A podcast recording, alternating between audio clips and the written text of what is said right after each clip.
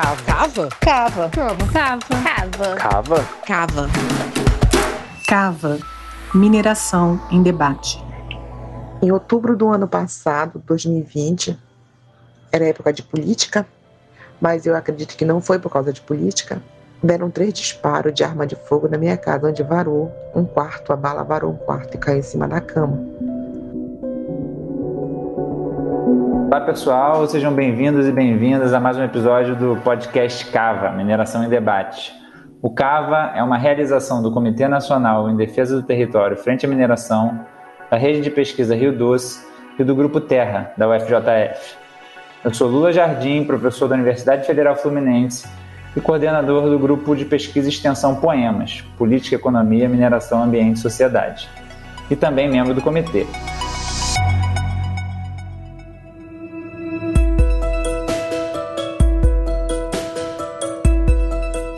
Hoje estou acompanhado de Raquel Ginfone. Oi, Raquel.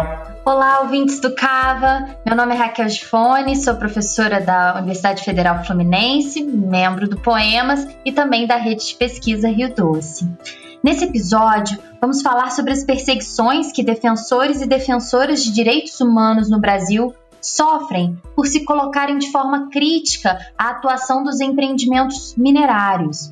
Sabemos que o Brasil está entre os países mais perigosos para os defensores ambientais. De acordo com o um relatório da ONG Global Witness, lançado em 2020, somos o terceiro país que mais assassina seus ativistas ambientais. Este mesmo relatório aponta que a mineração é o setor que traz mais ameaças aos defensores. Recentemente, assistimos às violências cometidas pelos garimpeiros contra o povo Munduruku e Yanomami.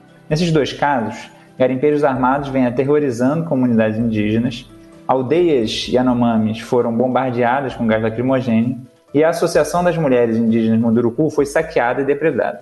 Poucos meses depois, a casa de Maria Leusa, coordenadora da associação, e de sua mãe foram incendiadas por garimpeiros, para intimidar os indígenas a não reagir e não denunciar a garimpagem ilegal em suas terras. Deixamos aqui todo o nosso apoio a Maria Leusa, que inclusive participou do nosso décimo programa sobre a ameaça do PL 191 de 2020 sobre as terras indígenas, relatando os conflitos com os garimpeiros no território Munduruku. Além de garimpeiros, grandes empresas também se utilizam de diferentes estratégias para constranger, assediar e tentar calar seus críticos. A CPI da Vale, que foi instalada na Assembleia Legislativa do Pará em março desse ano, vai apurar, dentre outras ações da mineradora, a perseguição e criminalização de defensores de direitos humanos. Devemos, inclusive, lembrar que em 2013 veio a público a informação de que a Vale promovia ações de espionagem contra organizações, movimentos sociais, funcionários, ambientalistas, lideranças, jornalistas críticos a elas, no Espírito Santo, no Rio de Janeiro, Minas Gerais, Pará e Maranhão. Ou seja, a Vale monitorava seus opositores onde operava. A denúncia foi feita por um ex-agente de inteligência da Vale. Essas ações servem para criminalizar defensores e formadores de opinião críticos às mineradoras. Ouçamos o relato de Evandro Medeiros, professor da Universidade Federal do Sul e Sudeste do Pará, que desenvolvia inúmeras atividades de ensino e extensão que revelavam as violações de direitos cometidos pela Vale e que, por essa atuação crítica, foi processado injustamente e sem provas pela mineradora, segundo as próprias decisões da Justiça. Essa situação ela se faz porque a mineradora Vale aprendeu a usar o processo jurídico como um instrumento de amedrontação, de intimidação, das pessoas que lhe fazem críticas ou que mobilizam a, a opinião pública contra ela e contra as suas as mazelas criadas pelas suas atividades de exploração mineral. Então ela aprendeu que ela pode usar a justiça invertendo os papéis, em que ela deixa de ser criminosa porque os seus crimes ambientais, seus crimes contra a sociedade não são levados a julgamento pela justiça. Então, ela aprendeu a usar a justiça, invertendo os papéis transformando as vítimas em criminosas e ela em vítima. E isso é, é contínuo aqui. Um levantamento realizado pela agência pública entre 2013 a 2017, período de duplicação da estrada de ferro Carajás da Vale, identificou mais de 170 pessoas, entre lideranças comunitárias, membros de movimentos sociais de luta pela terra, indígenas e quilombolas, que foram alvos de ações judiciais da Vale no Pará e no Maranhão. Dentre 57 ações identificadas pela agência pública, predominam ações cíveis de interdito proibitório e de reintegração de posse. Na esfera criminal, foram seis ações durante esses cinco anos. Segundo as advogadas populares Larissa Vieira e Juliana Xavier, os interditos proibitórios têm sido utilizados repetidamente contra lideranças de comunidades atingidas pela mineração em diferentes partes do país e por várias mineradoras, como um instrumento de perseguição e isolamento de quem ousa denunciar ou mobilizar-se contra as mineradoras. As consequências da perseguição na vida das pessoas e na saúde física e psíquica são imensas. E a família sofre junto com os defensores, como nos relatou o Evandro. Apesar de, de ter passado esse momento de, de ser processado pela empresa e de sair vitorioso no, no que diz respeito ao julgamento e à decisão das juízes, fica a marca né, o transtorno desse, de, vivido nesse período, o estresse, a carga emocional. Eu tive que me afastar das atividades mais políticas, junto aos movimentos sociais e por orientação dos advogados, né, que era necessário nesse momento se resguardar mais um pouco da, das ações mais públicas e me dedicar à pesquisa né, na universidade, ao ensino. Foi a época que eu fui para o doutorado mas muito abalado, assim, né, na saúde mental mesmo, né, sempre preocupado com, com as consequências disso sobre a minha vida profissional. Então, de certa forma, a empresa consegue o seu, seu intento em afastar as pessoas das lutas, né? Porque elas passam a, a, a não atuar tão ativamente como antes, né? Esse foi um pouco o meu caso. Tipo. E isso tem impacto sobre a família também, né? minha mãe, uma idosa, meus filhos, eles não entendiam o que se passava, né? E isso abala emocionalmente toda a família.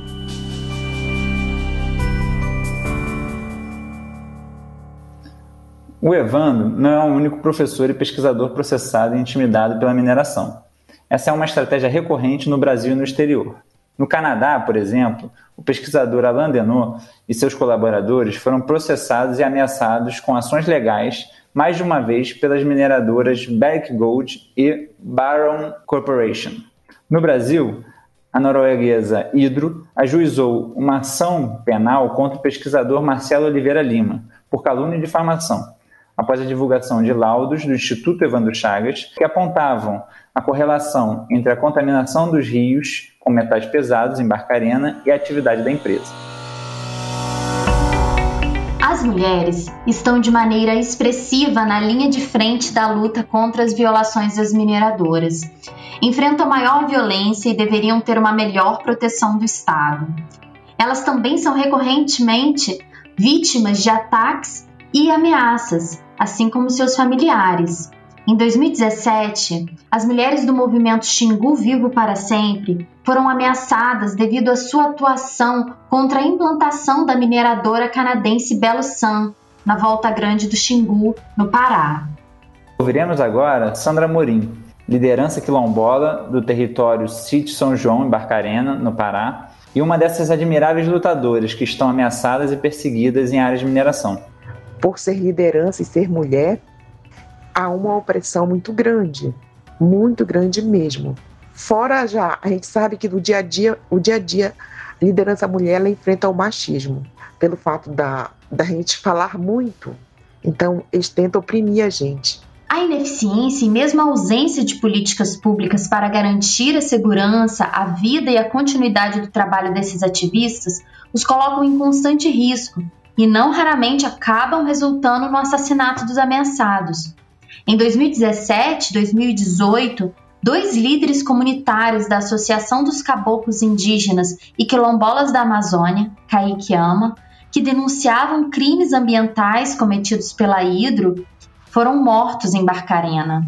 Maria do Socorro e Ludmila de Oliveira, da mesma associação, também foram ameaçadas e ainda temem por suas vidas. Paulo Sérgio, uma dessas lideranças, inclusive teve seu pedido de proteção negado pela Secretaria de Segurança Pública do Pará, o que demonstra o descaso do Estado com os defensores, deixando-os morrer, como pode ser visto também no relato da Sandra. Com relação à ameaça, a gente vive ameaçado, sim, vivemos ameaçado. E o poder público não vê nada disso. Eu sou uma pessoa que eu tenho um programa de proteção, mas esse programa de proteção ele não funciona. Quando o PDDDH ele tinha era em Brasília, eles vieram de Brasília, psicólogos, investigadores vieram fazer todos os trâmites legais aqui. Mas quando mudou para Belém, do Pará, eu sofri o um atentado. Eles queriam que eu investigasse quem fez isso. Isso não é justo. E até hoje, nem polícia, nem proteção, nada aconteceu. Por participar de movimento social do Instituto José Cláudio Maria, os povos da floresta, foi que nos ajudaram com recursos para murar a frente do terreno e pôr um portão para evitar com que pessoas entrassem à noite. E assim, a nossa vida hoje sempre sai de dois, um reparando o outro. Se tiver que morrer, vai morrer os dois e nada é feito. Se existe uma proteção, por que ela não funciona com a gente? É isso que me chateia muito, saber que a gente, para sair de casa, a gente tem que falar, olha, a gente está indo em tal lugar, avisar as pessoas que a gente está indo, avisar as pessoas que ficam em casa onde a gente está, para saber se a gente chegou lá. Voltando, tem que avisar, estou indo para casa, para saber se a gente chega em casa. Isso não é vida.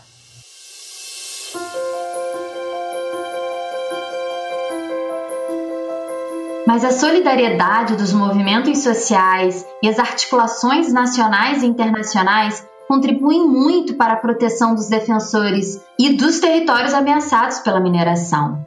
O caso de Frei Gilberto na Serra do Brigadeiro, em Minas Gerais, revela que a força popular conseguiu reverter o cenário de perseguição imposto pelo empreendimento minerário. Em fevereiro de 2017, após terminar uma missa, eu fui abordado por um homem armado um domingo de manhã na casa paroquial que fica anexa à igreja de Belisário. Eu não moro na casa paroquial, eu moro na zona rural, onde temos um trabalho de agroecologia, um trabalho de espiritualidade. Então, na Vila Franciscana, que fica a 5 quilômetros de Belisário, é onde eu resido. Neste dia, então, quando eu ia entrando na casa paroquial, dentro de Belisário, um homem armado entrou juntamente comigo me falou que não precisava de eu assustar, que aquele dia era só um aviso, que eles não queriam que eu falasse mais em mineração. Assim ele disse para mim: Nós não queremos que o senhor fale mais em mineração. E ele descreveu toda a minha rotina daquela semana, que eles estavam me seguindo, e falou então que era para eu tomar muito cuidado. E foi embora. E aí então aquilo ganhou uma repercussão muito grande. Isso trouxe então Belisário para o centro da atenção o que fortaleceu muito a resistência aqui. A minha vida pessoal mudou, não, não foi bom pessoalmente, porque a gente acaba tendo que tomar outros cuidados, perdemos muito da nossa liberdade, mas do ponto de vista do movimento, foi um acontecimento que deu mais força. As pessoas começaram a ver que eles têm grande interesse por essa região e é uma região produtora de água, que a água vale mais do que o minério. Então, logo o bispo me perguntou se eu queria ir embora daqui, e eu falei que o lugar mais seguro para mim é aqui. E com o povo, sempre eu disse: se vocês querem me proteger, falem do assunto. Com isso, nós já conseguimos aprovar uma lei municipal reconhecendo o Belisário como um patrimônio hídrico do município. Aqui nós conseguimos mapear mais de duas mil nascentes e também conseguimos incluir no plano diretor do município Belisário como uma área livre de mineração. Casos como os de Barcarena, no Pará, e da Serra do Brigadeiro, em Minas Gerais, onde defensores estão sendo ameaçados por lutarem pela permanência de suas comunidades nos territórios e por denunciarem os recorrentes danos da mineração, demonstram a não responsabilização das empresas Essas, tampouco, tentam garantir um ambiente seguro para as populações onde operam e se calam frente às perseguições e mortes de lideranças. Infelizmente, existem muitos casos de perseguição, criminalização e outras tentativas de silenciamento das defensoras e defensores de direitos humanos nos territórios minerados. O trabalho realizado por esses lutadores é valioso e imprescindível para a nossa democracia. São eles que dedicam as suas vidas em prol da defesa dos nossos direitos sociais e ambientais. Defendê-los e garantir que tenham uma vida digna e segura é garantir a nossa própria vida e a proteção da natureza. A equipe do Cava agradece aos entrevistados e apoia suas lutas. E ainda se solidariza com os ameaçados e as famílias dos mortos. Assim como também vem aqui apoiar as demais lutas dos territórios frente à mineração que ocorrem pelo Brasil. Nós ficamos por aqui e agradecemos a vocês, ouvintes, por nos acompanharem. Até breve! Esse foi o Cava e obrigado pela companhia de vocês. Vamos voltar com mais debates sobre a mineração e sempre trazendo a contribuição e experiência das comunidades atingidas. Cava pode ser encontrado no site do comitê, nos aplicativos de celular e circulando no Zap. Até a próxima!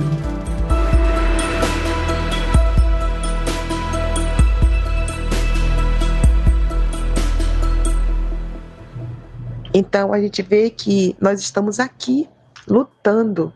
Sabemos que muitos já partiram, logo também a gente vai partir. Mas a gente quer partir de forma digna não ser por, um, por uma bala, por um atropelamento. A gente quer viver, ter o direito de viver no nosso quilombo, no nosso território. É isso que é importante para a gente. A gente não quer ouro nem prata. A gente quer ter os nossos direitos sendo reconhecidos. Eu falo assim que eu sou uma mulher que tenho 51 anos hoje e ainda tenho muita força para lutar